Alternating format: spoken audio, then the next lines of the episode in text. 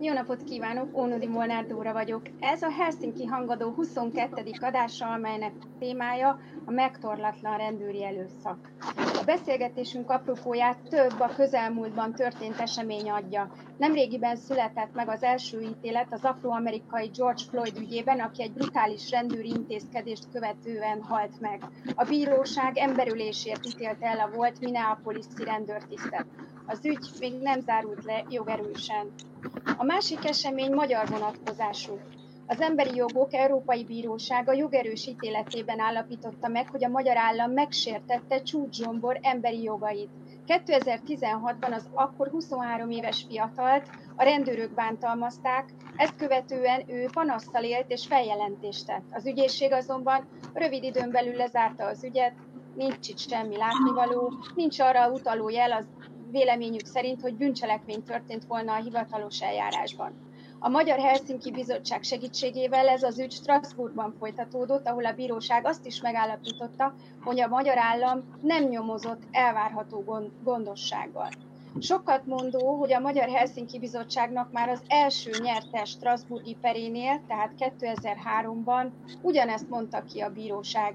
Nem csak maga a kínzás vagy hatósági bántalmazás érti ugyanis az emberi jogokat, hanem az is, ha az állam nem foglalkozik azzal, hogy feltárja a lehetséges bántalmazást, az ügyeket, és megtalálja a felelősöket.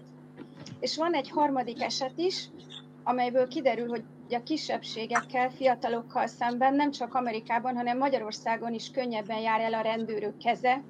Pár napja ugyanis felfüggesztett börtönbüntetéssel sújtott a Debreceni törvényszék három volt Szabolcs megyei rendőrt, akik tavaly nyáron bántalmaztak és megbilincseltek egy roma származású férfit.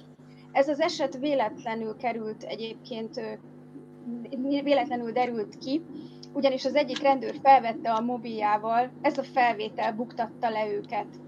Az ítélet a hivatalos eljárásban csoportosan elkövetett bántalmazás és, bán... és csoportosan elkövetett közösség tagja elleni erőszak büntettekben szabta ki a bíróság. Kiderült tehát az etnikai indíték is, vagyis az, hogy azért bántalmazták ilyen súlyosan a férfit, mert roma származású. Az ítélet még ebben az esetben sem jogerős, de jelenleg úgy fest, hogy minden súlyosbító körülmény ellenére felfüggesztett börtönbüntetéssel úszhatják meg a rendőrök. Ma tehát arról is beszélünk majd, hogy a kisebbségek, romák, fiatalok, külföldiek nagyobb eséllyel lesznek brutális hatósági fellépés áldozatai Magyarországon. Köszöntöm ennek a beszélgetésnek a meghívott vendégeit, Bieber Ivrát, a Magyar Helsinki Bizottság ügyvédjét, Hendl Péter, Hendl Péter tanárt, jogvédőt, és Setét Jenő polgárjogi aktivistát, az Ide Tartozunk Egyesület elnökét. És mielőtt belecsapnánk a, a, a beszélgetésbe, egy bejátszással szeretnénk kezdeni. Egy egykori rendőr nyilatkozik a Helsinki Bizottságnak, őt úgy hívják, hogy Jeff Fields, és arról fog beszélni, hogy hogyan fogadta az amerikai társadalom a Jack Floyd halálát okozó rendőr ítéletét. Kérem szépen, hogy hadd lássuk a bejátszást. Thank you for uh, for having me, and um, it's really um, you know it really gives you an idea just of how big the impact of ez az ítélet megmutatja az emberi jogok fontosságát, és nem csak egy-egy adott helyen, hanem mindenütt. Ha visszanézek felnőtt életemre, ez az egyetlen olyan alkalom, amikor a vádlotton kívül mindenki elégedett volt az ítélettel. A tágabb értelemben vett közösség és a rendfenntartók közössége is. Ugyanakkor felmerül a kérdés, hogy ha nincs ez a videófelvétel, akkor vajon bíróság elé kerül-e ez ügy? A rendőrségi jelentés ugyanis úgy volt megírva, hogy teljesen levette a rendőrség válláról a felelősséget George Floyd meggyilkolásában. Amikor kihirdették az ítéletet, inkább megkönnyebbülést éreztem, mint boldogságot. Ugyanis ebben az esetben csak annyi történt, aminek mindig történnie kellene. Elszámoltathatóság. Az államnak is el kell tudnia számolni azzal, amit csinál. Felelősséget kell vállalnia azért, ami a nevében történik. A lot of people in the black community were kind of conflicted because it's like we don't we shouldn't A fekete közösségnek is ellentmondásos volt ez a helyzet, hiszen miért is kellene örülnünk, amikor szimplán csak az történik, aminek történnie kell. Ugyanakkor ez ritkán történik meg azokban az esetekben, amikor mi feketék leszünk az állami erőszak áldozatai. Szóval egy percig örültünk, aztán ráébredtünk a valóságra és feltettük a kérdést. Hogyan lesz ebből hosszú távon változás? Vagy ez csak egy egyszeri elszigetelt ítélet volt, amiatt, mert ez egy annyira borzalmas ügy volt? És minden úgy megy tovább, ahogy eddig? Vagy most ez valóban megváltoztatja, ahogyan a rendőri munkára tekintünk? Ami nem az állampolgárok megbüntetését, hanem a közbiztonság védelmét jelenti. Teljesen más megközelítés, ha rendőrként úgy tekintesz magadra, mint aki szolgálatot teljesít, aki a biztonságért felel, és nem úgy, mint aki büntet, meg embereket csuk le. Az ország bizonyosan megkönnyebbült. Sokakkal együtt én is nagyon tartottam attól, hogy ha nem ítélik el, akkor újabb megmozdulások várhatók szerte az országban, és a hasonló áldozatok családjai tovább szenvednek az igazságtétel hiányától. Ez esetben valami különleges dolognak voltunk tanúi. Egyenruhás rendőrök tettek tanúvallomást Derek Chauvin ellen. Ha ilyesmi megtörténik, akkor az általában nem kap nyilvánosságot. Ez esetben az volt a különleges, hogy ezt közvetítették, és nagyon sokan látták.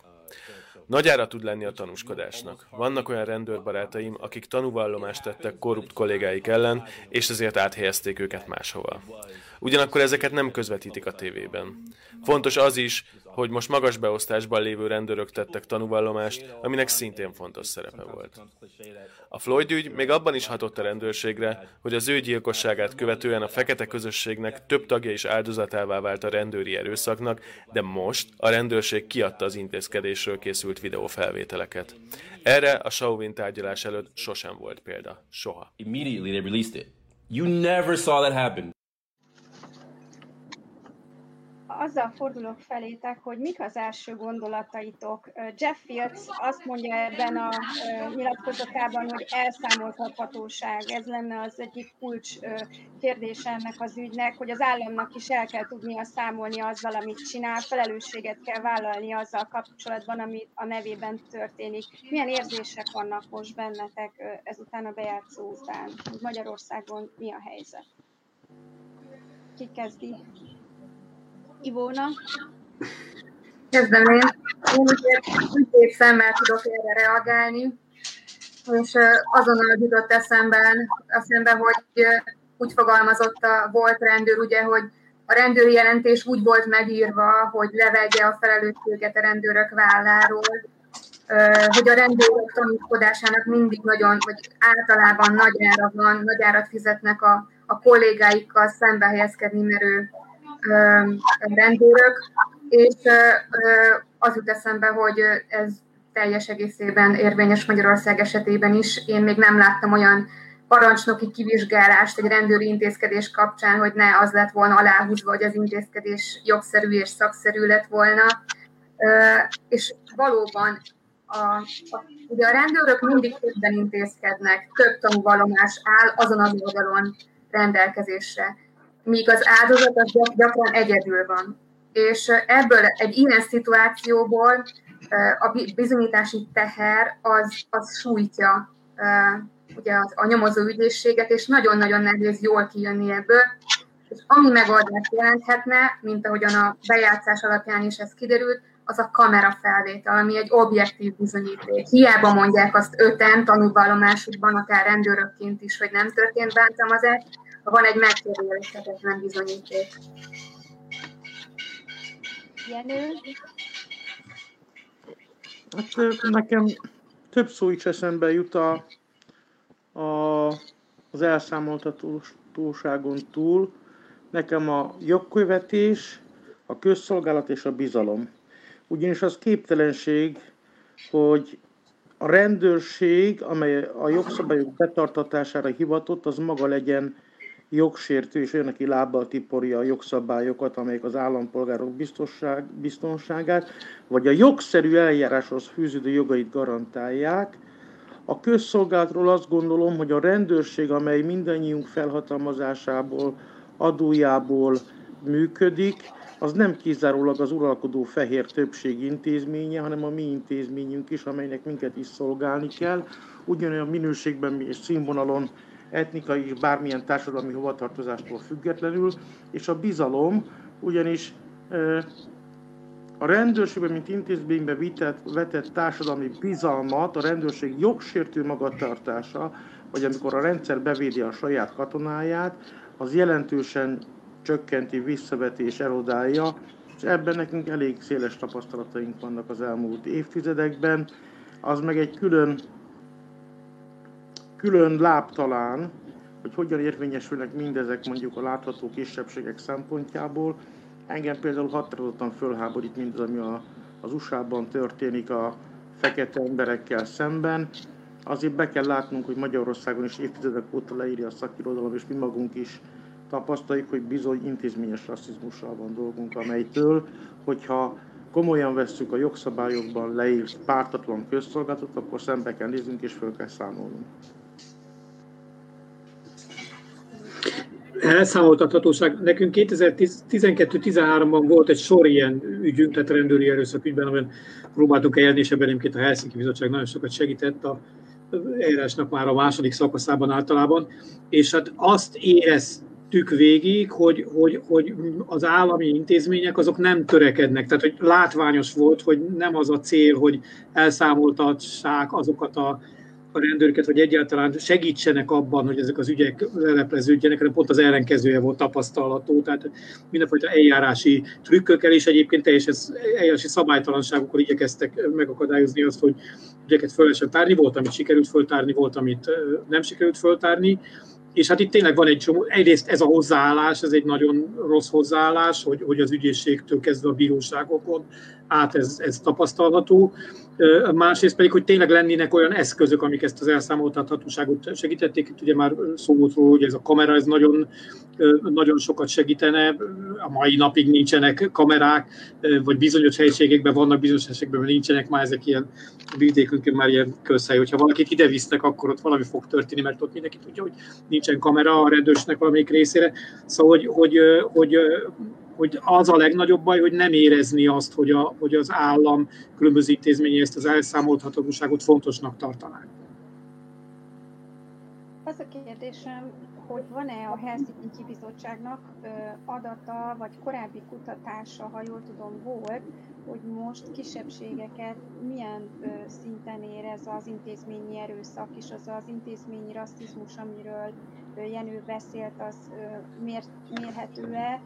Volt-e erre kutatás?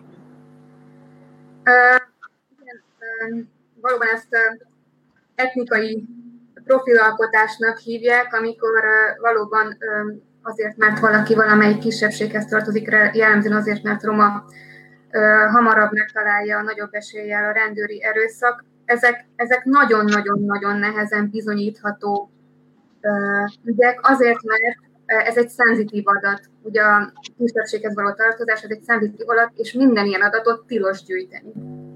Tehát nincsenek hivatalos statisztikák, adatbázisok arról, hogy akár az elkövetők hány százalék a roma, akár a, a sértettek hány százalék a roma. Tehát ez csak és kizárólag egy nagyon nagy szabású kutatás keretében lehet vizsgálni, ami azzal jár, hogy minden egyes aktát át kell nyálazni, első irattól a végéig, és megkeresni benne, hogy van-e bárhol utalás arra, hogy esetleg roma származású valaki. Tehát nagyon-nagyon-nagyon nehéz ezzel kapcsolatos megbízható statisztikára hivatkozni, de ahogy a terepen jártas beszélgető partnereim elmondták, ez abszolút tetten érhető.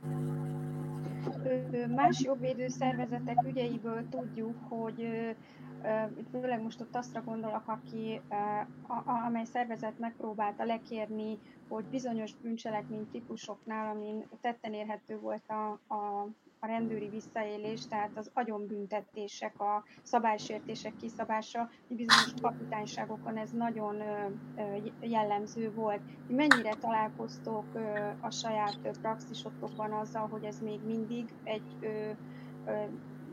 velünk élő hát visszaélés, vagy ennek van akkor, amikor ezek az ügyek olyan nagy mennyiségben kerültek nyilvánosságra, akkor elkezdett ez csökkenni, és hogy a rendőrség hozzáállása valamelyest moderáltabbá vált. Péter?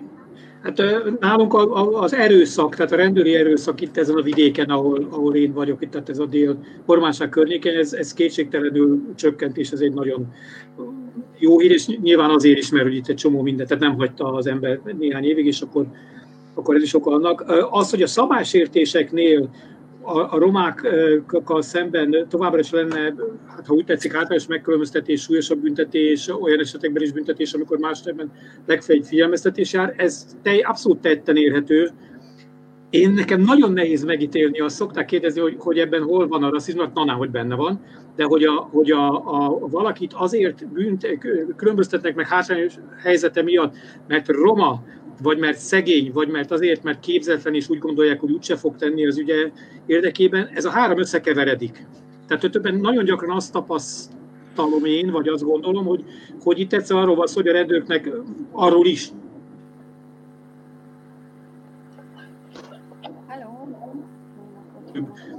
eredményt elérni egy magas bírsággal, ahol úgyse fog senki reklamálni, ahol úgyse lesz belőle újsághír, és ez mondjuk például egy, egy, egy, egy, egy roma telep, vagy egy roma szegregáció környéke, ahol az embereknek alacsony az érdekelési képességük, stb. stb. Tehát, hogy ez is benne van, de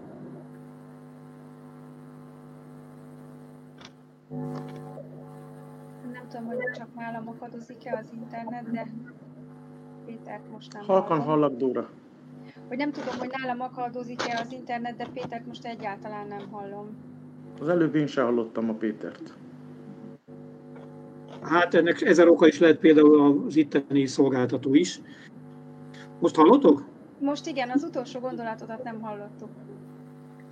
Hát az volt az utolsó gondolatom, de esetleg majd alá lehet játszani a magnót, hogyha a két nem jó, mert fölveszem, hogy, hogy végül is tök mindegy az, hogy azért járnak el romákkal szemben igazságtalanul, mert azt gondolják, hogy úgyse fog senki tiltakozni, és hogy a kisebbik ellenállás felé megy a rendőrség, vagy pedig azért, mert hogy személy szerint nem szereti az illető rendőr a romákat, az eredmény ugyanaz.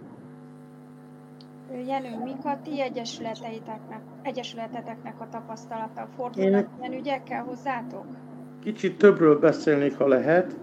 Egyrészt még a a, Roma Polgárjogi Alapítvány munkatársa voltam, ami a legismertebb roma jogvédő szervezet volt, amikor a Helsinki Bizottsággal közös együttműködésben monitoroztuk a rendőr igazoltatás gyakorlatát. Én azt hiszem Budapest 6. kerületében dolgoztam.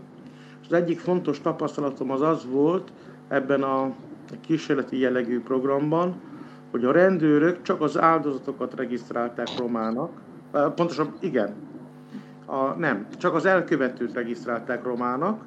A szemtanúja voltam annak, amikor egy cigány ember volt a, a, az áldozat, és az elkövető is roma volt. De csak az elkövető etnikai hovatartozását regisztrálták, tehát az áldozatét automatikusan nem romaként regisztrálták, és nekem személyesen is, hogy én egy láthatóan roma ember vagyok, az egész életemet végigkísér, hogy bárhol meglátnak, kiszúrnak a tömegből, kiemelnek. A gyerekeim ugyanezt élték meg. Nekem a feleségem külsőre úgy nézett ki, mint egy nem roma ember. Őt soha nem igazolták, csak akkor, hogyha velem sétált az utcán. Számtalan, szerintem a roma embereknek tömegesen van ilyen életélménye, hogy a rendőrök kiszúrnak minket, vegzálnak minket. Nekem volt olyan, hogy 50 méteren belül kétszer igazoltattak, mert akkor pont átmenetileg egy sárga ladám volt. Dehogy. Azt akartam én mondani, hogy egyrészt a Helsinki Bizottsággal ebben együtt dolgoztunk, utána dolgoztam a TASZ-nál egy rövid ideig, és ott az volt az tapasztalat, hogy a rendőri túlkapásokat, a rendőri brutalitással szembeni jogvédelmet jobbára csak külföldi bírósági fórumon lehetett megnyerni, tehát a hazai bíróságok előtt nem ha mégis, és akkor nekem ez a debreceni ítélet ez ezt üzeni, hogy olyan csekély jelképes büntetést kapnak, ami komolytalanná teszi magának az igazságszolgáltatásnak az igazságszolgáltatási funkcióját. Ezek a rendőrök most felfüggesztett büntetést kaptak. El kell képzelni, hogyha én meg mi itt láthatóan roma ember megverünk valakit, brutálisan, hogy akkor vajon mi is felfüggesztetet kapnánk-e? És ugye a minőségi különbség az az, hogy az itt verekedő rendőrök az állam nevében jártak el közfeladat teljesítés közben. Egy közszolgáltatás közben viselkedtek úgy, ami tűrhetetlen, és amit a törvénynek szigorúan szankcionálni kellene, de a felfüggesztett büntetés az egy ki nem mondott összekacsintás, cinkosság. És akkor szeretnék még egy példát hivatkozni, ami a napjainkhoz is kapcsolódik. A mi egyesületünkhöz például az elmúlt hetekben az ormánságból is, meg a keleti országról is, is olyan jelzések jöttek a roma emberektől, hogy a járványügyi szabályozás és szankciók mentén ugye kötelező viselni a maszkot. Ha valaki nem szabályosan viseli, például az álla alá lehúz, ami Budapesten tömeges, akkor a romákat agyvérzésig bírságolják. Tehát például el lehet képzelni, hogy a létminimum alatti jövedelemből tengődőket megbüntetni 150 ezer forint, ami így sem, úgy sem tud kifizetni a szándékától függetlenül, ezt később átváltják börtönbüntetésre. Akkor szeretnék itt arra utalni, hogy a Roma Sajtóközponttal, az ide tartozunk egyesülettel és más társszervezeteinkkel néhány évvel ezelőtt végeztünk egy monitorozást, ahol azt vizsgáltuk, hogy milyen a rendőrségnek a kerékpáros bírságolás mentén a gyakorlata. Nagyon látványos volt, és ez a szabálysértések kategóriája, hogy a velünk együtt dolgozó, láthatóan nem roma újságírónőre rá se hederítettek, aki a romáktól vette el a kerékpárt, és azzal ment el a rendőrök előtt, rá se néztek, még ugyanazzal a kerékpárral, ha roma ember ment, akkor tetemes bírságot kapott. Tehát azért azt érdemes tudnunk, hogy Magyarországon például a szabálysértési eljárásokban való visszaélés, én nem mondom azt, hogy nincsenek roma emberek, akik szabálytalanságot követnek el. Természetesen vannak. Én is sokszor átmegyek az úttesten, úgyhogy nem az ebrán. Például a kokáért. És nem is az a bajom, hogyha a szabálytalansággal szemben a rendőrség föllép. De az nem mindegy, hogy a Heinz Péter mondjuk egy szóbeli figyelmeztetést kap, én meg mondjuk 150 ezer forint pénzbírságot.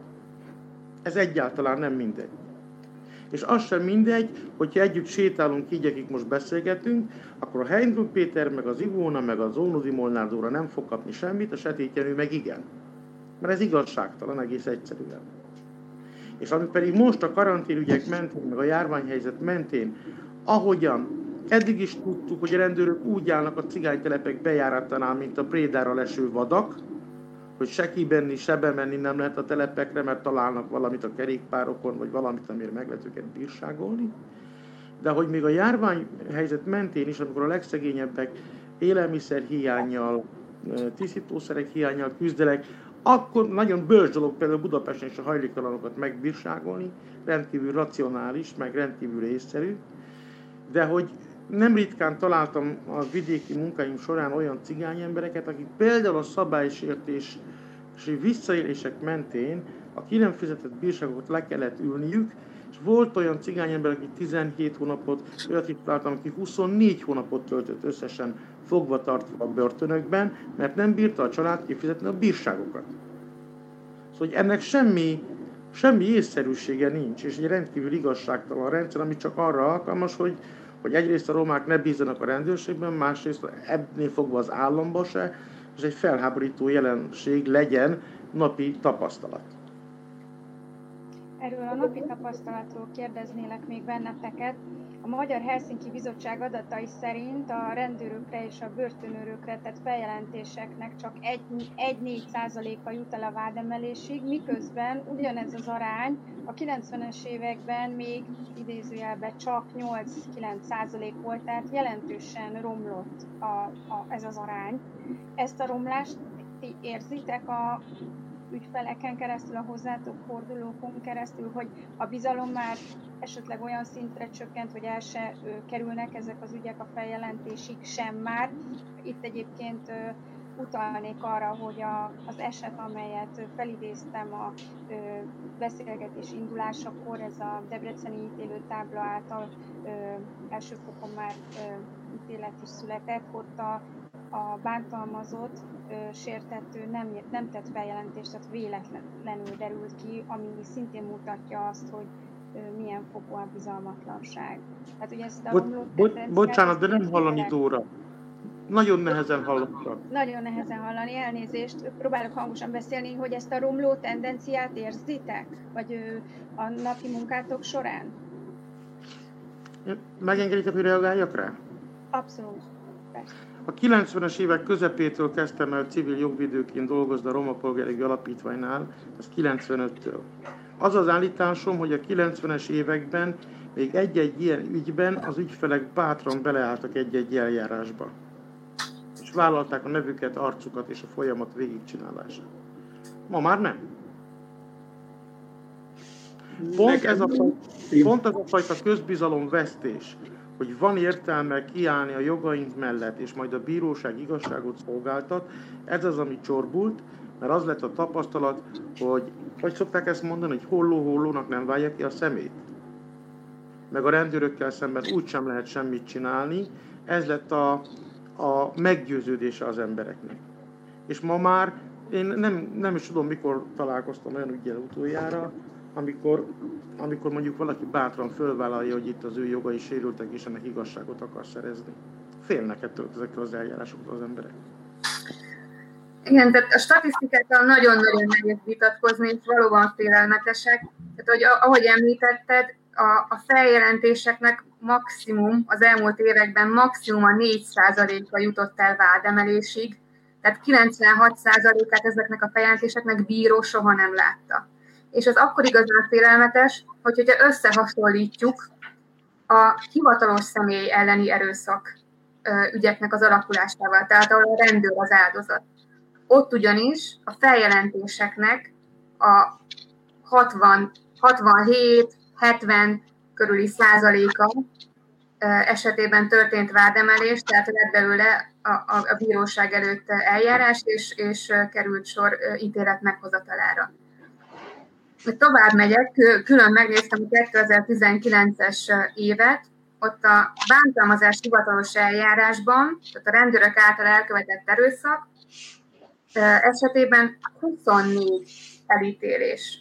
24 elítélésről beszélhetünk, míg a rendőrök ellen elkövetett erőszak eljárásokban 293 bírósági ítélet született.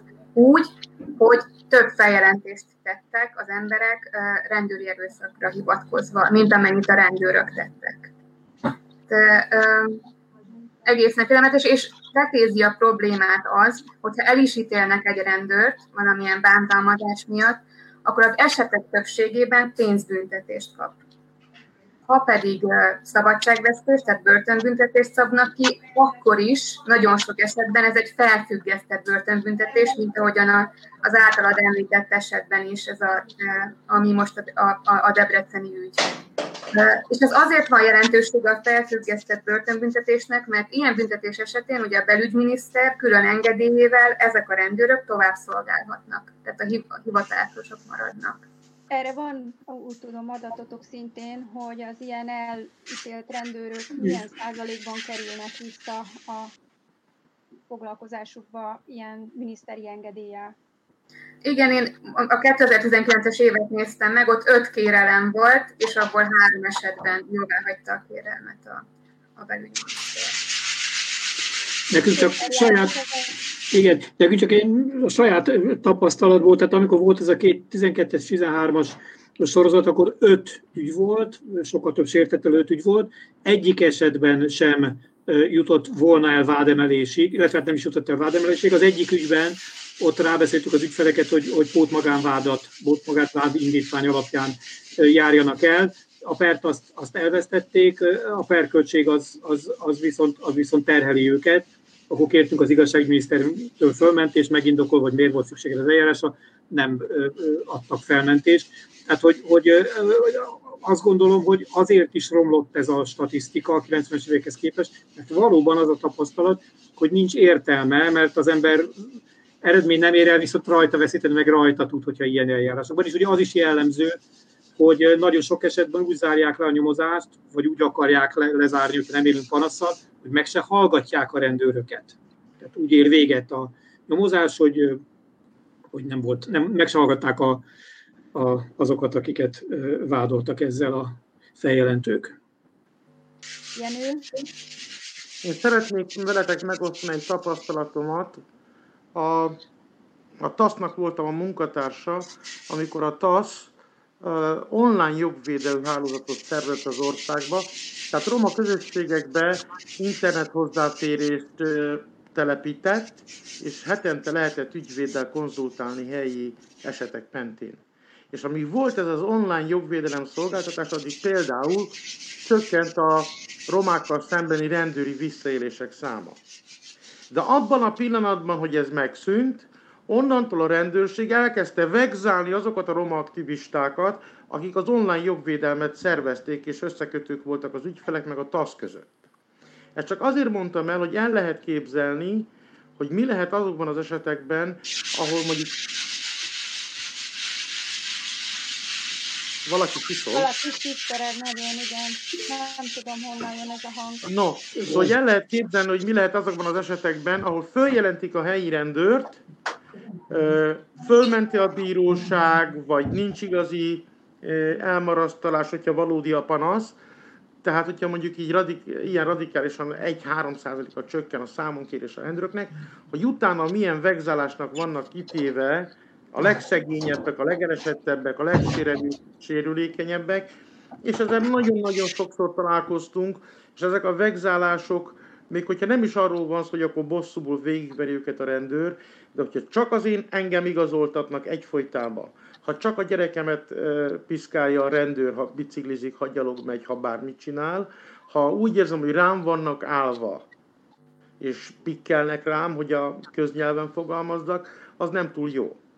Ugye ez azt érik el ezzel a magatartással, hogy eltazorítják a, azokat a roma embereket is, meg roma aktivistákat, vagy akár hivatalos roma képviselőket, akik egy-egy ilyen igazságtalan vagy jogsértő ügy mentén föllépnek. Persze a közös érdekünk az az, hogy minden esetben derüljön ki az igazság, és bizonyára vannak olyan esetek, amikor a rendőrök okkal és szakszerűen intézkednek. Velem szemmel is intézkedtek már rendkívül kulturáltan, rendkívül szakszerűen. De az mégiscsak nonsens, hogy, hogy, hogy rendre a romák családi rendezvényeit, ezek a rendőrök szétvertek már keresztelőt, ballagási ünnepséget, születésnapi rendezvény, bármit szétvertek már, hogyha végig tekintjük az elmúlt 30 évet.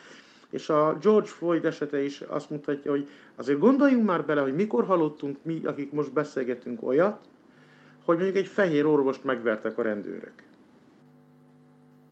Vagy egy fehér pedagógust. Szóval, hogy... Egyébként, tehát, hogy rendőri erőszak... Befejezem a mondatot, csak annyi, hogy, hogy és ezt Péternek mondom, nem nehéz megtalálni, vagy megtalálni az intézményi rasszizmus szálait, mert ha összetessük, tesszük a nagy esetszám alapján vizsgáljuk, ha kirakjuk a puzzle és itt a, a dr. Sickinger Istvánt szoktam idézni, aki azt mondta, hogy kirakjuk a puzzle akkor ki fogja adni a teljes kép. Egyetértek egyébként. Az, az igazsághoz hozzátartozik, hogy, hogy bizony orvos is, meg pedagógus is, meg bárki eshet rendőri erőszak áldozatául. Például a, ugye a legfrissebb ügyünk, ahol a Strasburgi Bíróság ismét a, a Helsinki Bizottságnak által képviselt panaszosnak adott hely, ő, ő, ő egy nem roma egyetemista srác, akinek egy, egy sima igazoltatással indult az ügye. Most, hogy ezt szóba hoztad, akkor ezt nézzük is meg, és beszéljünk erről az ügyről utána. Markus Viktor kollégámat szeretném kérni, hogy a csúcsombor ügyét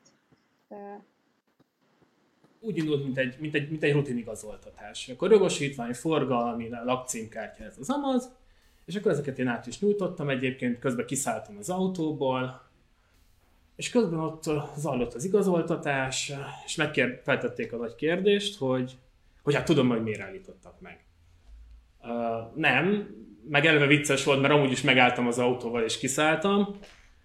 Szóval fogalmam nem volt, és akkor azt mondták, hogy hát azért állítottak meg engem, mert hogy ők azt látták, hogy én telefonálok vezetés közben, és hogy ez 10.000 forint helyszíni bírság.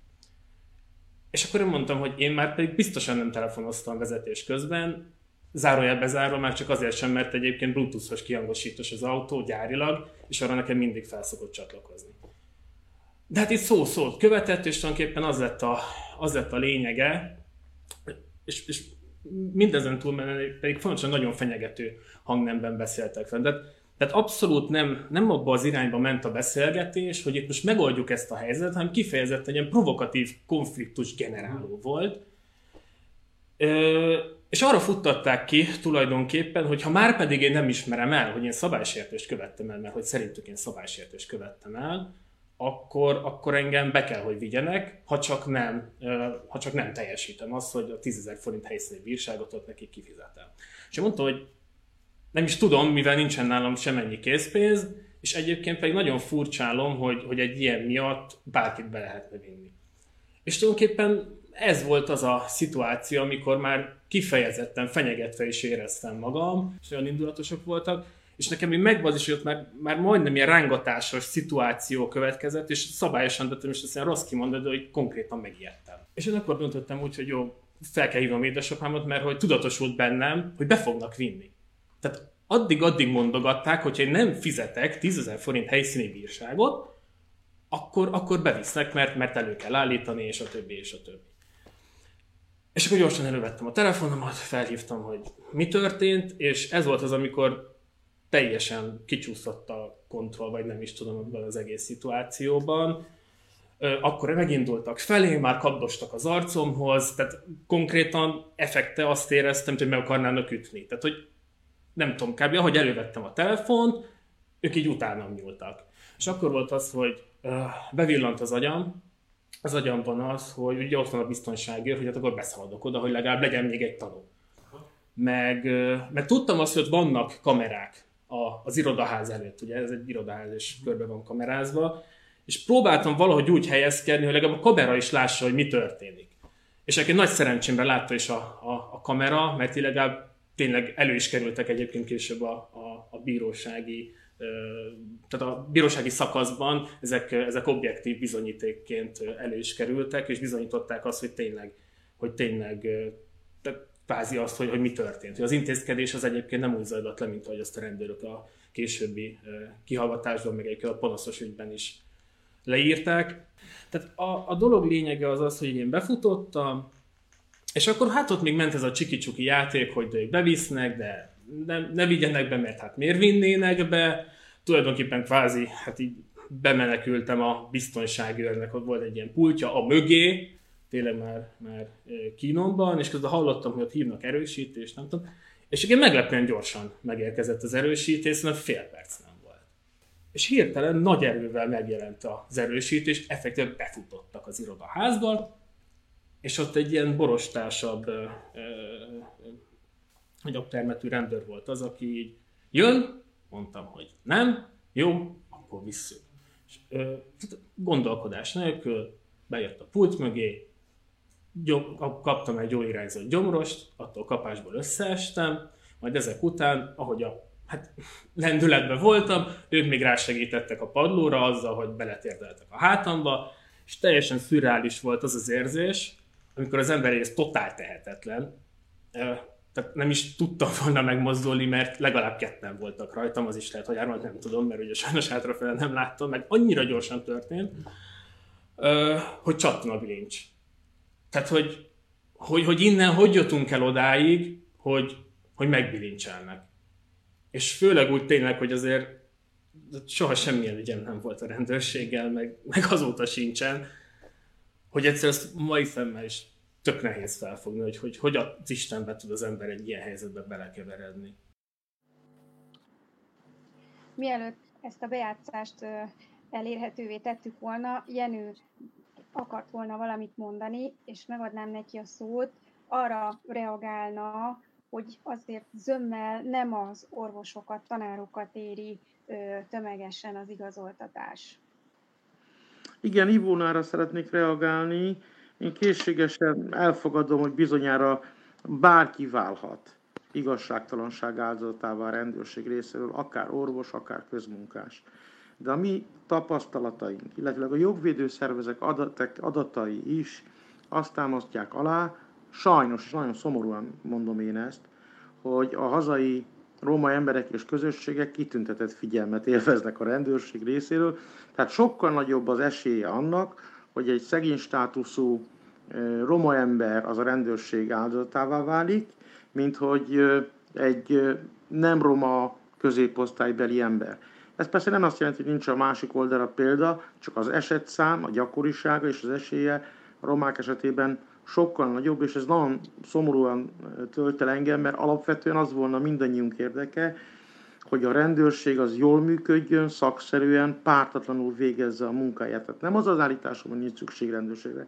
Nagyon is szükség van egy rendőrségre, csak az volna a lényege, hogy minden állampolgár felé azonos minőségben szolgáltasson, és a roma emberek esetében ez nem így van, sőt azt kell, hogy mondjam, hogy ez generációs problém, generációk óta öröklődik. Engem az apám arra figyel, tanított, hogy féljek a rendőröktől, megtapasztaltam életemben, hogy mi az, amikor csak engem igazoltatnak, és az elmúlt hetekben beszélgettem a ma 26 éves nagylányommal, akinek már megvannak ez irányú tapasztalatai, hogy mindig őt vegzálják a rendőrök, miközben annyi a bűne, hogy az apjára hasonlít. Egyébként egy rendkívül jó ember.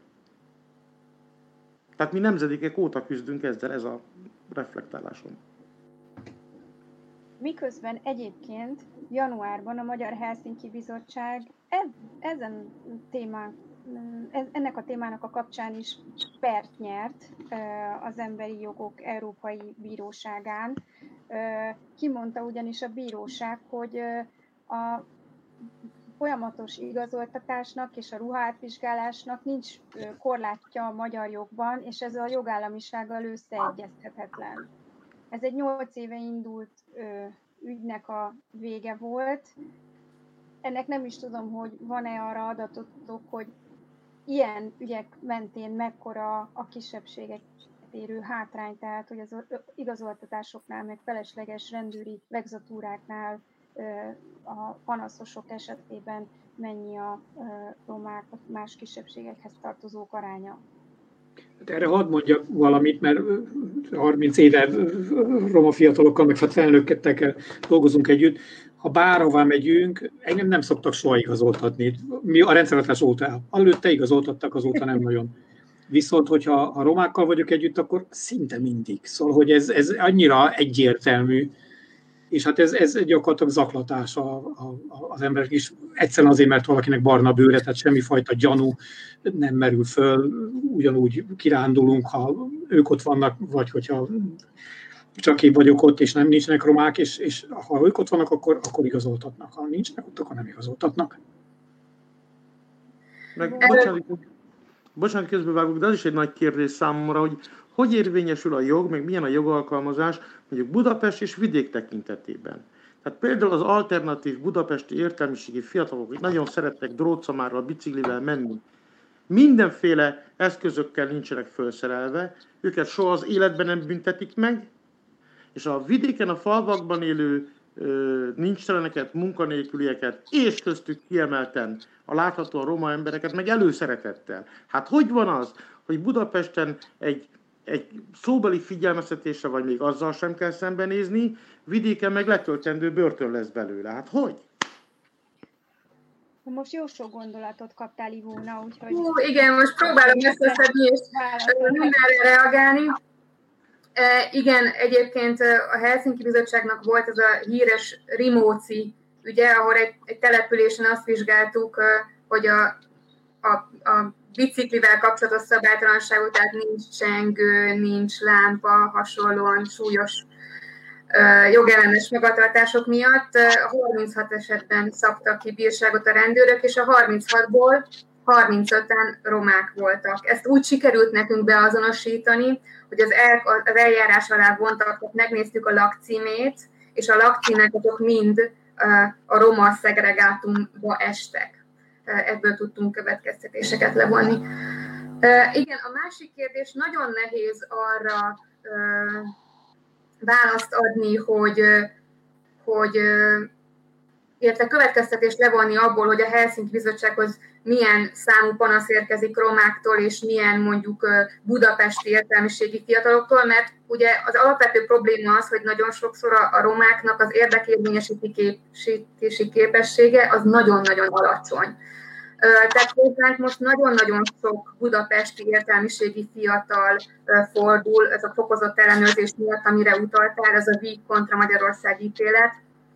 Ő például egy, egy tanár, tehát, aki, akit egy Sirály nevű szórakozóhelyen igazoltattak, nem roma származású, de nyilvánvaló, hogy nagyon-nagyon sok romát igazoltatnak ugyanígy, csak egyszerűen nem jutnak el ide, odáig ők, hogy ők tegyék meg a panaszt ezzel kapcsolatban.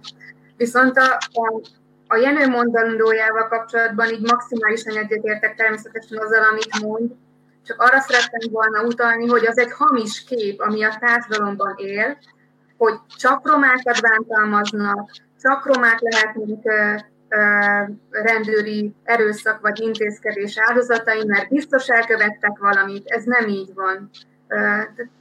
Valóban, és hogyha már megindul, a, tehát már, hogyha már bántalmazás történt, vagy egy jogszerűtlen intézkedés történt, akkor már viszont szinte mindegy, hogy ki tesz feljelentést, mond, pontosan azért, mert az esetek nagyon-nagyon-nagyon nagy többségében, tehát több mint 95%-ában végül is elutasítják a feljelentést, hogy megszüntetik az eljárást. Visszakanyarodva egy pillanatra a videóhoz és az abban elhangzottakhoz, mi az, ami ebből a történetből tanulságként levonható? Miért nem volt hatékony a nyomozás? Mi akadályozta, hogy hatékony legyen a nyomozás, és mit lehetne tenni ellene?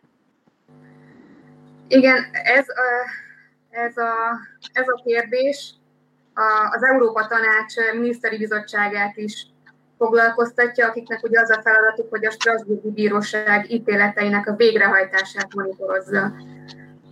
És ahogy utaltál rá te is, 2003 óta gyakorlatilag ugyanazok a problémák, tehát ugyanaz a probléma, hogy a, hogy a nyomozás egyszerűen nem hatékony. És mi azt gondoljuk, hogy nem csak nem csak az elkövetők felelősségre vonását segítene, hanem egyszerűen preventív lenne az, hogy hogyha a, a rendőri járműveket, a kihallgató helyiségeket kamerával szerelnék fel, és a kihallgatásokat kötelezően rögzítenék. De jelenleg a Helsinki Bizottság adatkérése alapján mintegy körülbelül 2600 járőrkocsi van Magyarországon, ezeknek mindössze a 3,5%-a 199 autó van felszerelve, kép és hang rögzítésére is alkalmas technikai felszereléssel. Ami szintén, ami viszont szintén elterjedt külföldön, elsősorban Amerikában, ezek a testkamerák, ezek a bodycamek, amiket a rendőrök intézkedések során viselnek. Magyarországon országszerte összesen 70 darab van ezekből a kamerákból. És egy ennyire egyszerű változtatással én azt gondolom, hogy már nagyon nagyban lehetne a nyomozások hatékonyságát javítani. Nem tudom, hogy álnaívnak tűnik-e a kérdés, de engem mégiscsak foglalkoztat, hogy a rendőrség szerintetek miért áll ellen ennyire. Tehát nekik is jó lenne az, hogyha a vitás ügyekben egy kamerafelvétel segítene eldönteni azt, hogy ö, kinek van igaza. És valóban ezeknél az ügyeknél sokszor az van, hogy áll a sértett szemben a rendőrökkel, ne, e, ezek tudnának perdöntők lenni ezek a felvételek. Mi az, ami ennyire visszatartja őket attól, hogy alkalmazzák? Egyet hadd mondjak, sokok van, amikor voltak ezek a nálunk ezek az ügyek 12-13-ban, akkor a Népszabadság egyik újságírója azért oknyomozást csinált, és, és nyugalmazott rendőröket is megkérdezett, akik hajlandók voltak neki nyilatkozni, és hát elmondták, hogy egyszerűen ö, annyira tehát nincs, nincs, annyira nem felszerelt a rendőrség, hogy nagyon gyakran tényleg vannak rendőrök, akik azt gondolják, hogy érdemes erőszakosan fellépni, tehát kényszervalatást is alkalmazni, mert az segíti a nyomozást, mert lehet, hogy egyébként, hogyha valahol valami történik, akkor különböző laborvizsgálatokkal eredményt lehetne elérni, de arra nincsen pénz, arra csak legfeljebb az életelleni bűncselekménynél van pénz, viszont kényszervallatással lehet eredményeket elérni. Tehát sajnos még ez is benne van a pakliban, hogy egy, hogy egy ilyen haszonelvő ok miatt nyilván még a többiek fognak mondani másokokat is, én ezt tartom a legszomorúbbnak, hogy ez, ez egy valósok, és erről rendőrök nyilatkoztak. Hát amire, amire hivatkozni szokás, az a költségvonzata. Tehát, hogy, hogy nagyon sok, nagyon sok rendőrautó van, nagyon sok rendőrkapitányság van, abban nagyon sok előállító helység van, kihallgató szoba, ezeknek a bekamerázása az egy tetemes költség lenne. Ugyanakkor...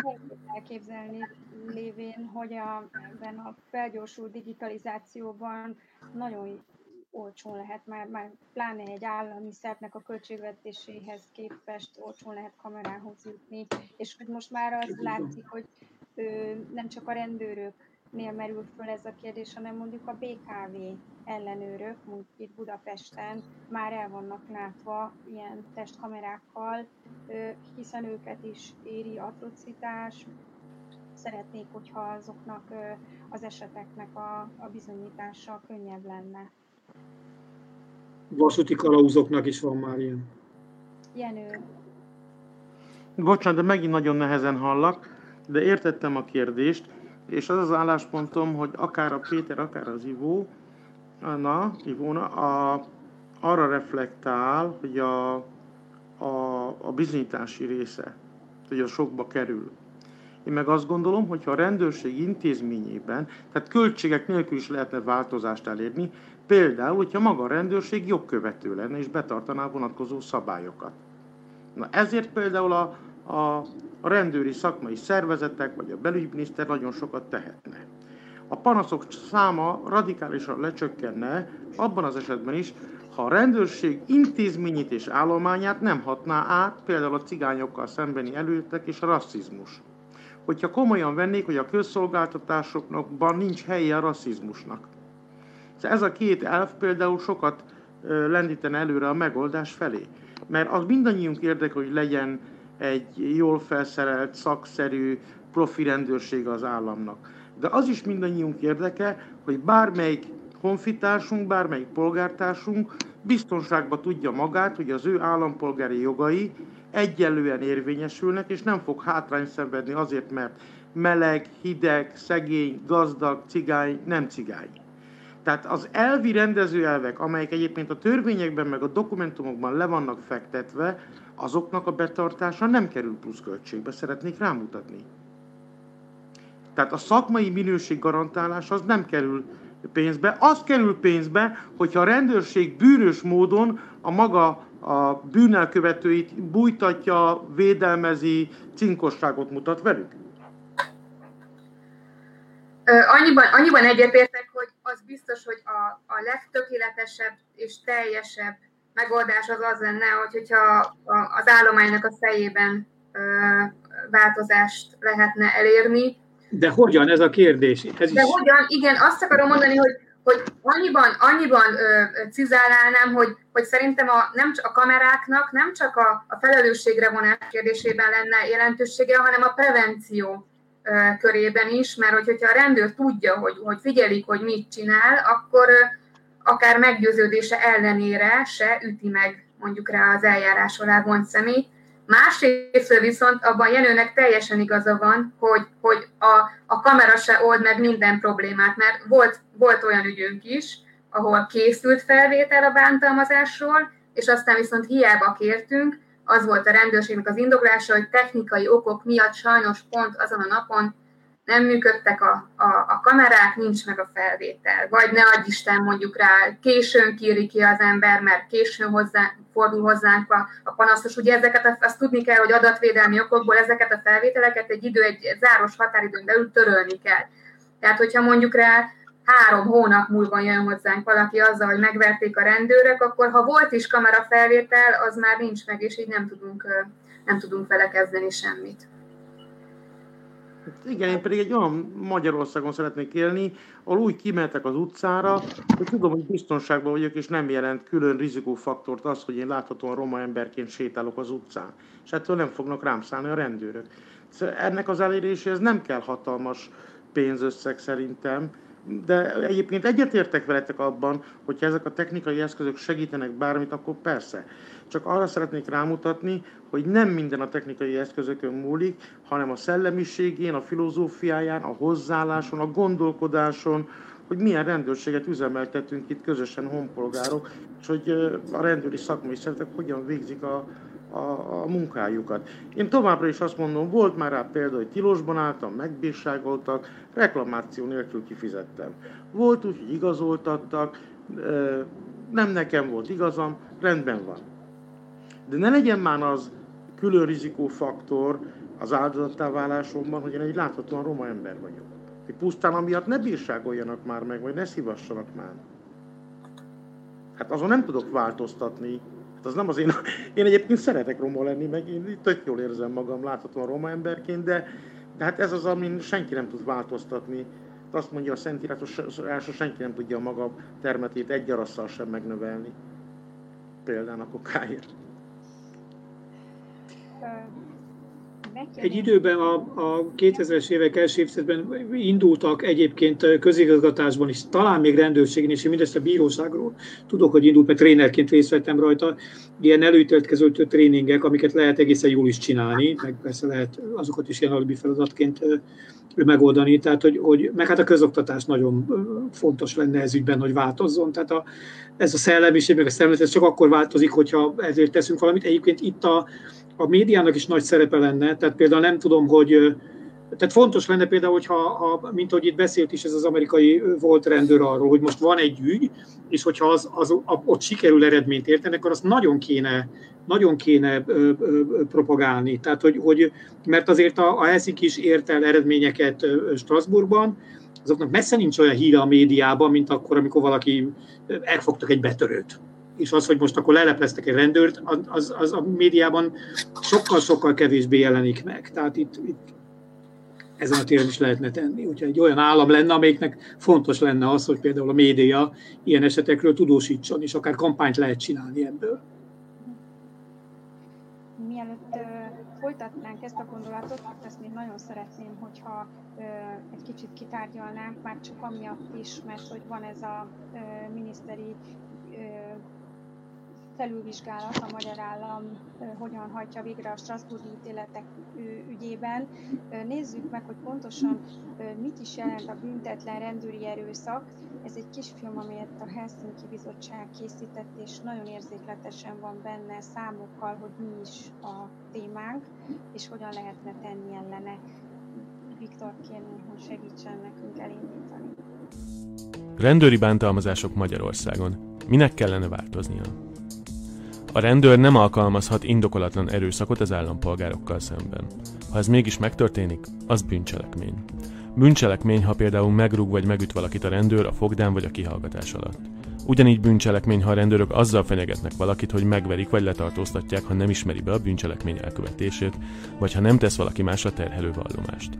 Ez a kényszervallatás. Magyarországon azonban sokszor nem lesz következménye annak, ha a rendőr valakit megvert vagy vallomásra kényszerített. Nem büntetik meg a rendőröket. Sokan félnek feljelentést tenni, ha a rendőr megütötte őket, és a feljelentéseknek sokszor nem lesz eredménye, vagyis nagyon hamar véget ér az eljárás, mert az ügyészség úgy látja, hogy nincs elég bizonyíték a bántalmazásra. Nagyon kevés ilyen ügy jut el a bíróságra, és ha el is ítélik a rendőröket, sokszor csak pénzbüntetést kapnak. Azt gondolod, hogy téged ez nem érint? Csak azt bánthatják, aki megszegte a szabályokat, aki bűnt követett el? De a rendőr senkit nem bánthat. És nem is csak a bűncselekmények elkövetői lesznek rendőri erőszak áldozatai. Az ügyek azt mutatják, hogy rendőri bántalmazás áldozata lehet bárki. Áldozattá válhat a tanú és a büntetőeljárás gyanúsítottja, függetlenül attól, hogy később esetleg kiderül, hogy nem is ő követte a bűncselekményt, ami miatt kihallgatják. Áldozattá válhat, akit igazoltatnak az utcán, vagy akivel szemben a rendőr intézkedik egy közlekedési szabálysértés miatt. Áldozattá válhatsz te is. Mindannyiunk számára fontos, hogy egy olyan országban éljünk, ahol az állampolgárok bízhatnak abban, hogy a rendőrök jogszerűen járnak majd el az ügyükben, és ha egy rendőr megszegi a törvényt, akkor annak következménye lesz. Ugyanúgy, ahogy minket is megbüntetnek, ha nem tartjuk be a szabályokat. A Magyar Helsinki Bizottságban egy ilyen országért dolgozunk. Az elmúlt évtizedek során rengeteg olyan ügyfelünk volt, akit a rendőrök bántalmaztak. Sok esetben az Emberi Jogok Európai Bíróságáig, a Strasburgi Bíróságig kellett vinnünk az ügyüket, hogy igazságot szolgáltassanak nekik, mert a magyar hatóságok ezt nem tették meg.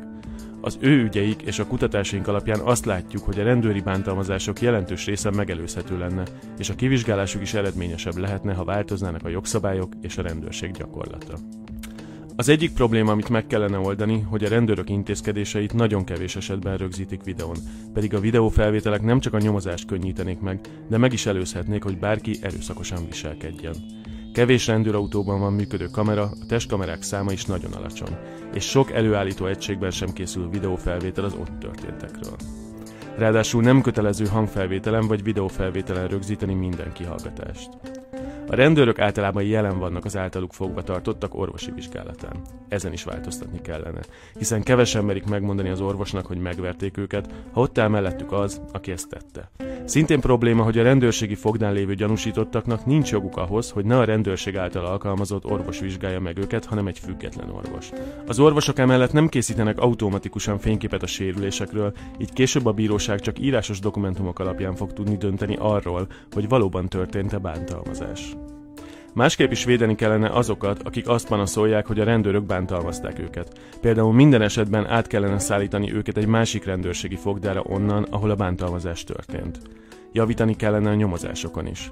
Az Emberi Jogok Európai Bíróságának ítéleteiből is látszik, hogy a magyar ügyészség sokszor nem vizsgálja ki a rendőri bántalmazásos ügyeket.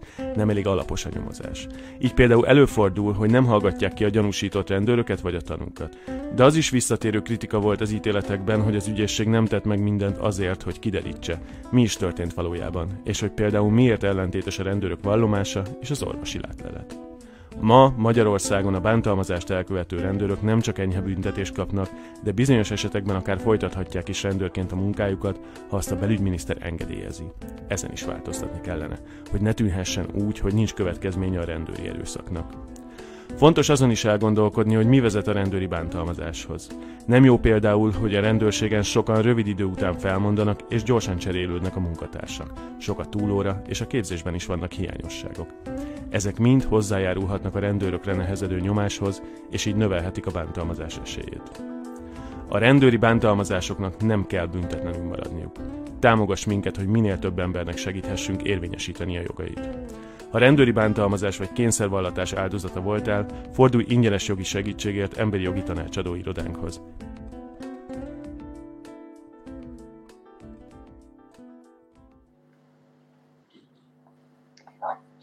Videóban felmerül már, hogy hogyan lehet tenni ez ellen a rendőri erőszak ellen. Az Európa Tanács Miniszteri Bizottsága a Strasburgi ítéletek végrehajtását ellenőrizvén 2018-ban úgy döntött, hogy fokozott ellenőrzés alá vonja a magyar államot, hogy miért nem hajtja végre azokat az ajánlásokat, hogy mindent tegyen meg a magyar állam azért, hogy megelőzze ezeket a, a, a lehetséges kínzási ügyeket, nem deríti fel ezeket az ügyeket, és a felelősök megtalálásában sem nagyon aktív. Már részben érintettük, hogy a kamerázás az egy fontos dolog lenne. Egyrészt kérdez, kérlek benneteket, hogy, és itt Ivónak felé fordulok most elsősorban, hogy ez alatt a 2018 óta tartó időszak alatt tapasztalsz-e a magyar állam részéről valami elmozdulást, hogy ezeket az ítéleteket rendesen végrehajtsák, tehát van valami pozitív változás, mennyire nyitott a rendőrség a Helsinki Bizottsággal való kommunikációra, mennyire fértek hozzá adatokhoz, és itt fölmerült többször is, és ez már mindannyiatoknak szól, hogy képzéssel, szemléletformálással lehetne hatni arra, hogy a, a rendőrség jogtisztelőbben járjon el, amikor az állampolgárok ügyeit intézi. Igen, a miniszteri bizottság a Gubacsi ítélet kapcsán monitorozza, hogy milyen jogszabályi vagy gyakorlatbeli változások vannak a rendőrségi eljárásokban. Én azt tudom mondani, hogy némi pozitív változást azt lehet a nyomozási eljárásokban tapasztalni, de még mindig ott tartunk például, és ez a Csúcs Zsombor ügyében került végre pont erre a kérdésnek a végére, hogy egyszerűen a, az elkövetőket nem hallgatja meg a nyomozó ügyészség. Tehát azt mondja, hogy tanúként nem hallgatom meg őket, mert tanúként az önvádra kötelezés tilalmát sértené a kihallgatásuk, viszont nem gyanúsítom meg őket, tehát gyanúsítottként sem hallgatom meg őket, mert nincs, nem áll, nem áll fenn az alapos gyanú arra nézve, hogy ők követték el a cselekményt. És így jutunk el odáig, hogy az ügyészség lezárja a nyomozást anélkül, hogy, a, hogy az állítólagos elkövetőket egyáltalán meghallgathat. Szóval még mindig nagyon sok tennivaló van. Például a kezdet-kezdetén a sérülések kapcsán igazságügyi orvos szakértőt se voltak hajlandóak kirendelni, amit bizonyításindítványként kértünk. Most már azért én azt látom, hogy ahol van jogi képviselő, ahol van a kértetnek jogi képviselője, főleg legalábbis a mi saját ügyeinkről tudok beszélni, ott én azt gondolom, hogy, hogy némi javulás tapasztalható, de hát nagyon-nagyon-nagyon sok még a tennivaló. Az alapos gyanúhoz hadd szóljak hozzá, ugye valaki följelentést tesz, és most kifejezetten a, a rendőri erőszaknak a legsúlyosabb formájáról, a kényszervallatásról kapcsolatban szeretném ezt elmondani. Ugye valaki följelentést tesz, hogy ő belőle erőszakkal szedte ki olyan vallomást, ami egyébként nem igaz, tehát nem követett el semmit, és ilyen esetben nekünk több ilyen esetünk volt, kérte az illető, írásban kérte, hogy, hogy poligráfos vallomást teljesen, aminek ugyan nincsen teljes hatályú bizonyító ereje, de mondjuk az, hogy például egyáltalán a gyanú az megalapozott legyen arra, és érdemes legyen tovább nyomozni, vagy akár vádat emelni, hogy a bíróság döntsön, aztán arra az egész biztos, hogy elég lenne. Ráadásul itt arról van szó, hogy ő egyszerre sértett és egyszerre vádlott, hiszen valamit kivertek belőle, tehát ő mit vádlott, igenis, vagy legalábbis gyanúsított, igenis joga van, alapvető joga van, hogy, hogy, hogy, hogy a védekezés eszközé megkap. Minden esetben elutasították a poligráfos vizsgálatot. Tehát, hogy, hogy, hogy hiába kérték írásban többször az eljárás különböző szakaszában, már a legelején, amikor utána jártunk, amikor poligráfot még, mondom, ha valaki nem sziánik, igénynek képezték ki, akkor, akkor nagyon erős a, a, a bizonyító ereje a, a szakemberek szerint, később már nem annyira. Aztán az eljárás későbbi szakaszokban is kért, és minden esetben elutasították a, a poligráfos. Na most úgy vizsgálatot, na most itt megint arról van szó, hogy elvileg, ha valakinek van pénze, saját pénzen is elvégezheti, ez egy nagyon drága vizsgálat. Tehát azt is meg lehet csinálni, hogy én nem a nyomozóhatóságot kérem bizonyítási eljárásként, hanem én magam elvégeztetem. Politikusok egyébként szoktak is ilyet csinálni, valaki kifizetik nekik. Ezeknek a szegény embereknek erre nincsen pénzük, hogy ők maguk maszek alapon poligráfos vizsgálatot végeztessenek el. A nyomozóhatóság pedig a legkülönbözőbb ügyekkel utasítja el őket. Ez a tapasztalatom. Ez is egy olyan eszköz lenne, amivel meg lehetne fékezni most nem hallunk Péter, de Ivónát kérdezem, hogy a poligráf az egy ilyen bizonyító erejű ö, eszköz az ilyen ügyekben? Tehát konkluzív bizonyítékként nem vehető figyelemben, ezt leginkább külföldön is nyomozási irány meghatározására, tehát ilyen orientációként használják a hatóságok, hogy, hogyha megengeditek, akkor egy, egy, egy hasznos tanácssal szolgálnék viszont, ami, ami ugye rajtunk múlik, amikor valaki kijön a rendőrségről, és nyilvánvaló, hogy, hogy megverték, akkor a lehető leghamarabb időn belül érdemes egyrészt orvoshoz fordulni látleletért, hogy ezek a sérülések rögzítve megyenek, és nem két nap múlva, hanem tényleg azonnal. A másik pedig most már szerencsére nagyjából mindenkinek van mobiltelefonja, a fényképes bizonyíték is nagyon erős és nagyon meggyőző tud lenni, hogy, hogyha a sérülésekről valaki fotókat készít a telefonjával. Tehát ez az, ami, ez az, amit javasolni tudok, mert itt nem vagyunk, hogy úgy mondjam, a nyomozóhatóságnak a kényére, kedvére bízva, tehát ezt az indítványt nem tudja elutasítani, ezt a bizonyítékot mi magunk tudjuk szolgáltatni azzal, hogy, hogyha felkeresünk egy orvos, illetve hogyha fotókat készítünk a sérülésekről.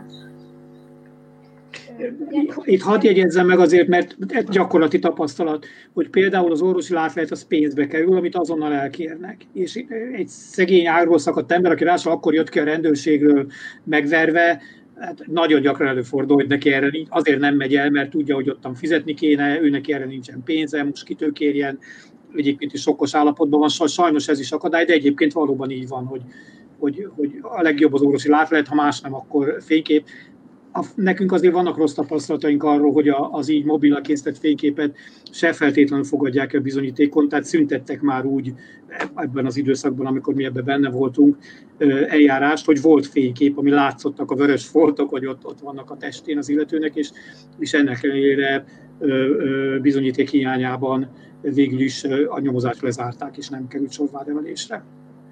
Igen, azt mondom, hogy a kettő együtt az, a, az az igazi póker, hogy úgy mondjam, vagy royal flush, mégpedig azért, mert ugye az orvos hitelességét, vagy az orvosi dokumentáció hitelességét nagyon nehéz megkérdezni, ugyanakkor viszont a fénykép az abban segít, hogy az ember elképzelje a sérülést, mert egész más azt olvasni, hogy nem tudom én, 8 napon belül gyógyuló, gyógyuló hámsérülés, vagy felületi sérülés, nem tudom, szubfúzió és hasonló, hasonló terminus technikusok, ugyanakkor, hogyha ott van mellett egy fénykép, ami mondjuk időbélyegzővel van ellátva, tehát látsz, hogy ugye vissza tudjuk keresni, hogy mikor készült, látszódik, hogy valaki kék, zöld, lila, akkor, akkor az meggyőzővé tudja tenni az orvosi láteletet is. Jenő, azt mondtad, hogy amikor a TASZ-nak volt ez az online jogsegély hálózata, akkor érezhetően visszaszorultak a jogsértéses esetek és a, a romákat érő vegzá, vegzálások. Tudsz-e arról, hogy esetleg ennek a korábbi sikeres hálózatnak valamiféle újra támasztása, feltámasztása, szó van-e arról, hogy egy ö, ilyen jellegű jogvédelem elindulhat újra, vagy ez teljesen megszűnt most Magyarországon? Hát lehet két gondolatban válaszolni? Háromban is. Az egyik, hogy szeretnék rámutatni arra, hogy, hogy ezt az etapot hogyan vezetted be te magad. Azt mondtad, hogy az állam nem hagyja végre a nemzetközi bíróságok ítéleteit. Szóval, hogy milyen magatartás az, amikor maga az állam negligálja, veszi semmibe a bírósági ítéletet. Azt is mondhatnám, hogy normasértő magatartást tanúsít a magyar állam ebben az esetben.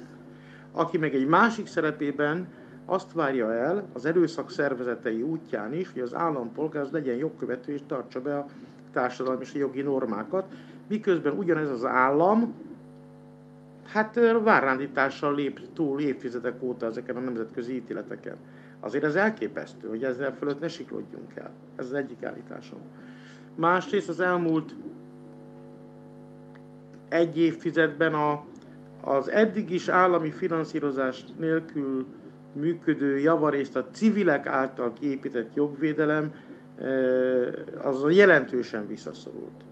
Gyakorlatilag a Helsinki Bizottságon és a TASZon kívül nem is nagyon tudunk mondani talpon maradt jogvédőszervezeteket, a romák jogvédőszervezetei pedig egész egyszerűen nullára mentek. Szóval azok a kis helyi roma szervezetek, vagy alapítványok, vagy akár budapestiek, akik jogsegélyszolgálatot működtettek, vagy jogvédirodát, mint amilyenek mi is voltunk, azok egész egyszerűen forrás hiányában, finanszírozás hiányában sorba zártak be, tehát másképp mondva, hogyha volna olyan település, ahol a roma közösségek sérelmet szenvednek a rendőröktől, vagy sérelmet szenvednek e folyamatában, és volna bennük akarat, hogy panaszt tegyenek, és jogorvoslatért forduljanak, akkor is kevés segítséget tudnának igénybe venni, hiszen a hozzájuk legközelebb eső roma jogvédő szervezetek azok egész egyszerűen felszámolódtak, és ha jól tudom, akkor talán az egyenlő bánásmód hatóság, amelyik elveszítette a függetlenségét, neki is felszámolódott a megyei koordinátori hálózata, és már nincs ez a megyei szintig kirendeltsége sem az egyenlő bánásmód hatóságnak, és a független rendőri panasztestet is betagozták, ha jól tudom, az alapvető jogok biztosának hivatalába. Tehát gyakorlatilag nézd, Dóra, az elmúlt egy évtizedben én úgy látom, hogy Magyarországon az a szó, hogy jogvédő, egy olyan csúnya szó lett, ami engem elképeszt. Nem tudom, hogy mi a baja azzal bárkinek, hogyha civilek azon dolgoznak, hogy a jog betűje, szava és tartalma ugyanolyan mértékben érvényesüljön mindenki esetében. Szóval szerintem ez az egyik legnemesebb küldetés, és ezt átalakítani ilyen politikai, társadalmi szitokszóvá, hogy a jogvédőkre nincs szükség, mert mindenféle bérencek, lehet őket üldözni jogszabályilag, hangulatkeltéssel, velük szembeni gyűlöletkeltéssel, azért az számomra fölfoghatatlan. Szóval nem olyan dicső dolog ma Magyarországon jogvédőnek lenni. Szerintem voltak évek, amikor ettől sokkal nagyobb társadalmi megbecsültség övezte, akár a civil jogvédők szakmai álláspontja, az nagyon gyakran irányadó volt a döntéshozóknak. Én emlékszem a 90-es évek második felére, a 2000-es évek első felére, például a civil jogvédők szakmai állásfoglalásai, azok igenis zsinórmértékű szolgáltak. Amit meg mondjuk az ombudsmanok mondtak, azt nem is nagyon illett vitatni. Aztán eljött az az idő, amikor elkezdték eradálni az ombudsmani intézményt is, egészen addig, hogy a kisebbségi ombudsman meg is szüntették, gyakorlatilag betagozták az is ilyen helyettesi szintre, de bennem eleven az emlék, hogy a 90-es évek második felében, amikor még példának okáért, előbb a dr. Kaltenbach Jenő, később a dr. Kálai Ernő voltak ombudsmanok a kisebbségi területen, az nagyon fontos rendezőelvű zsinórmérték volt, amik ők, mint államilag létrehozott jogvédő intézmények egy-egy ügyben, vagy egy-egy szakmai kérdés mentén mondtak, az nagyon-nagyon tekintélyes vélemény és rendezőelv volt. Ma már ennek, én megmondom őszintén, nyomát sem látom, és egy nagyon súlyos közhangulat és gyületkeltés látok a jogvédőkkel szemben, úgyhogy nekem minden megbecsülésem sem a Helsinki Bizottsági, aki még kitart, és akkor is szolidáris voltam velük, amikor föltűzték őket a céltábla közepére, úgyhogy nem tudok pozitívról beszámolni.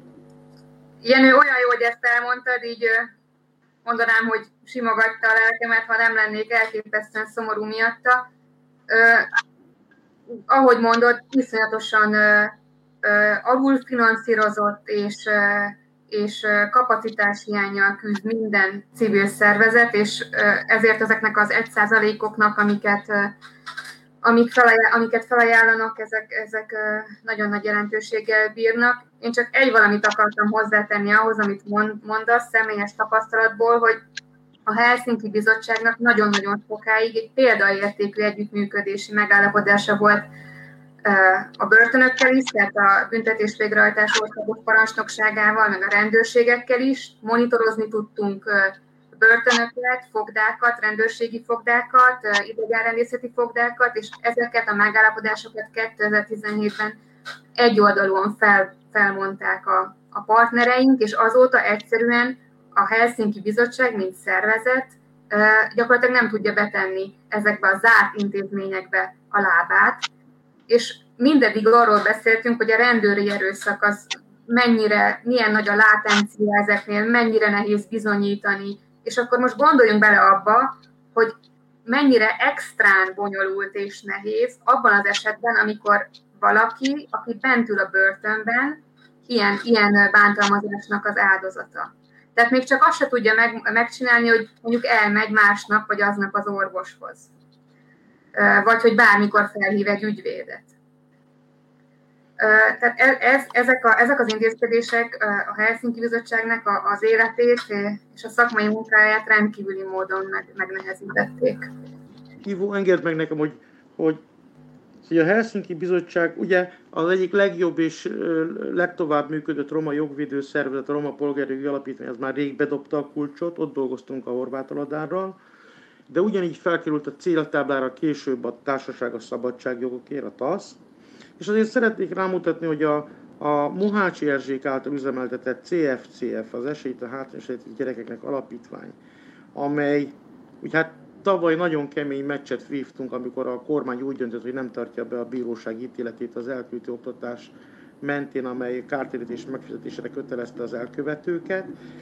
Hogy azért itt olyan gyűlöletkeltés ment az Erzsékkel szemben és a CFCF-fel szemben. Gondoljatok bele, hogy, hogy külön a, a, ezekre a civil szervezetekre vonatkozó jogszabályokat alkottak, hogy ellehetetlenítsék. Azért ez hát nem egy méznyalás, hogy így fogalmazzak.